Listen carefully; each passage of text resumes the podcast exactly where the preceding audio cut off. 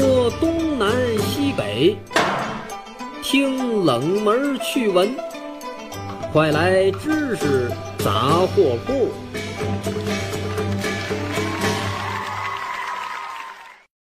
知识杂货铺有角度、有深度、有识别度，反鸡汤、反谣言，我们只分享靠谱的知识。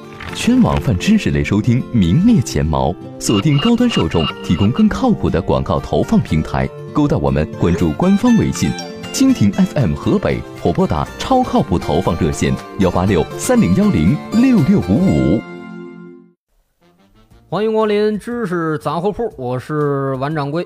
今天说说恋爱成瘾啊，恋爱还能成瘾，没想到吧？咱先说一个案例。这个人呢叫莎莉，一个女生，二十七岁。她呢工作不错，一家大公司的主管，那看起来呢完全就是人生赢家，长得漂亮，事业成功，自信，仿佛什么都有。但是呢，这一切并不是看上去那么简单的。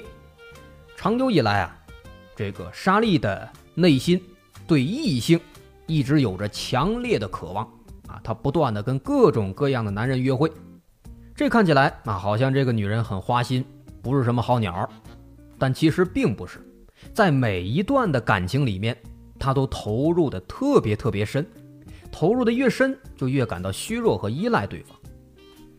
莎莉回忆自己的一段恋情，说自己曾经和一个男生交往，当时啊如胶似漆啊，自己刚刚分开不到一天，就无时无刻的在想对方，就想他的下一个电话什么时候打过来啊？他的微信什么时候发过来啊？他的脑子里在想什么？有没有想我自己呀、啊？哎，不断的在回忆上一次和他对话说的是什么内容，怎么怎么甜蜜，怎么怎么开心。哎，但是同时另一方面呢，他又要反复的告诉自己啊，不能够过分的陷入到这种感情里面，不要表现出过度的饥渴，要让自己矜持，要冷静下来。那当时他的朋友就跟他建议。说在这段过渡期里面，你要做的呢只是放松，找点乐子。哎，但是啊，他根本就没有办法控制自己。虽然说知道这样不好，但是控制不住。工作的时候啊，这个开会的时候，一有机会就去看那手机，手机亮没亮啊？微信来没来啊？这灯亮没亮啊？会不会打电话来啊？一直盼着。最终结果很明显。很多男人都因为无法满足他这么强烈的需求，最终离开了。于是莎莉不断的寻找新的男朋友，但是每一个最终的结局都是分手。最终莎莉发现这是自己的问题，自己这是得上了恋爱成瘾症。什么是恋爱成瘾症呢？通常来讲，就是说那些恋爱成瘾的人总是会陷入到一段又一段的亲密的关系当中，他们会经常的更换伴侣啊，似乎永远都是在恋爱当中的。但是矛盾的是呢，他们看起来花心，但实际上在每一段关系当中都极其的投入，他们是真的很爱对方。他们会疯狂的从一段恋情当中寻求肯定和认同，会反复的跟伴侣确认，说你还爱我吗？还喜欢我吗？因为他们害怕被再一次抛弃。所以说感情当中的一点点不确定性都会让他们感到焦虑，感到恐惧，而这种怕被抛弃的恐惧感常常让他们去祈求，去控制，去讨好对方。所以说这些爱情成瘾患者往往会被认为是特别特别粘人的。在一段对恋爱成瘾的关系当中，不安全感和依赖感将会是主旋律。一旦恋情开始，那么他就会丧失自我，每时每刻都依赖对方，都想对方在自己身边或者和自己联系，不能忍受和对方的分开。这个阶段，占有欲、嫉妒心、保护意识会越来越强，即便说短暂的和恋人分开，也会开始啊坐立不安、嗜睡或者食欲不振等等一些的生理症状。但是到最后呢，另一半会因为难以忍受而跟他完全分手。这段感情结束了，但是呢，他又急不可耐的想去挽回，或者去想去寻求新的感情。那尽管说这种习惯，每一段感情都会给他带来不好的结果，但是他仍然都会重蹈覆辙，他们自己也意识到啊，这个是不对的，想停止，但是自己很难做到，很难控制。这种现象咱们听起来很有意思，但其实有这种情况的人大有人在。为什么会出现这种恋爱上瘾呢？其实在精神病的诊断当中啊，恋爱成瘾这样的病态它是没有公认的定义的，正是因为难以诊断和界定，所以它也没有被收录进最新的这个精神病诊断的标准当中。也就是说呢，它还没有被认为是一种病。因为这个爱情它本身就是一种天然的瘾，大多数人啊也都会经历这种正常的变异状态。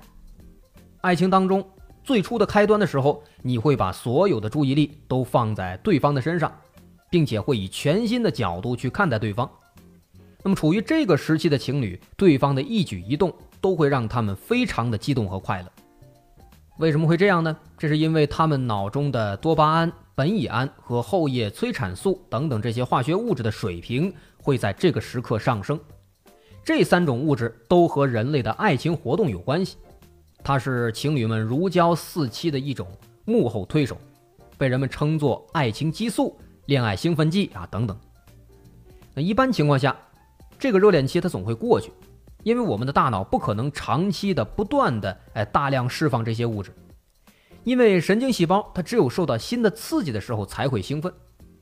固定的两性关系时间一长了，那相互之间呢没有什么新鲜感了，也就没法再兴奋了，那种刻骨铭心的热恋的感觉就消失了。哎，但是啊，心理学家发现人群当中有一群人很特殊，他们会对这个多巴胺、苯乙胺和后叶催产素等等这些爱情激素上瘾。那这样的人一旦体内的这个多巴胺等等这个激素水平消退了，就会通过另寻新欢的方式再次去寻求刺激感啊，从而享受那种愉悦、那种兴奋、那种幸福。那么心理学上就被称为爱情成瘾症。那这种情况其实和那些酒瘾啊、烟瘾啊、毒瘾啊都一样，会给生活带来严重的破坏啊，尤其是在分手的时候，或者说求而不得的时候，是最难过、最痛苦的。那大多数被抛弃的恋人仍然都会哎深陷泥潭，无法自拔，一如既往的非常的爱对方、想对方。这个时候他们身心都会备受煎熬、备受痛苦，并且经历着和那种戒毒一样啊痛不欲生的这么一种过程。也就是说，这种人他们分手之后承受的痛苦将会是一般人的几倍，比一般人要强烈很多。在这种情况之下，他的身体也会产生一系列的异常情况。最直接的，他们会成天的以泪洗面，意志消沉，工作效率低下，睡眠慢慢的会变得不正常，食欲不振，或者也有的是暴饮暴食，容易生气，或者是慢性的孤寂等等等等，会有这样的一个现象。而且他们还会像这个瘾君子一样反复的发作，这旧恋情刚刚结束，就会通过另寻新欢的方式再次去寻找新的刺激，从而享受那种兴奋感。那么如果他们没有找到另一段新的恋情，那么这时候大脑奖励系统当中制造的那个多巴胺的细胞就会减弱他们的活跃程度，从而就会出现那些症状了。而且这种情况如果严重的话，甚至会引发抑郁症。如果说一个人的童年遭受了比较严重的心灵创伤，情感上被忽视，或者曾经被父母抛弃，那么这种人他们往往会容易得上这种恋爱成瘾症。特别是小时候被性侵过的女孩啊，长大以后感觉这个世界上缺乏安全感，除非呢能够紧紧的去依靠着另一个人，这样自己才能够感到平安，才安心。那么他们就会不断的想要恋爱的对象符合自己心中的那个其实不切实际的形象，期望对方能够无时无刻的哎给予自己积极的关怀。但是世界上其实没有这样的人，于是乎久而久之这段感情就结束了，然后他们马上又投入到了另一段的感情当中，就这样不断的折腾，直到精疲力竭。那咱们说到这儿，估计在座的各位可能开始给自己匹配了，开始对号入座了。所以说怎么才能够判断自己是不是恋爱成瘾呢？有这么一些标准。在经历了一次很糟糕、很心痛的分手之后，会在朋友圈上啊疯狂的寻找对方的蛛丝马迹。这样的事情呢，咱说在前面，其实它并不一定是恋爱成瘾的表现。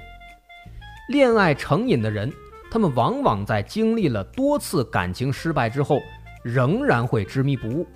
为了爱情，他们甘愿花费越来越多的时间和金钱，牺牲大量的睡眠。即便说他们之前是一个特别抠，或者说特别规律的人，但是在面对爱情的时候，会变得特别放肆。这些东西会导致他们逐渐的产生一些负面影响，啊，这可能是一些比较严重的信号了。那么如何让自己戒掉这种恋爱成瘾呢？其实和戒烟戒酒是一样的。在这个过程当中，要求这个成瘾的人不要谈恋爱。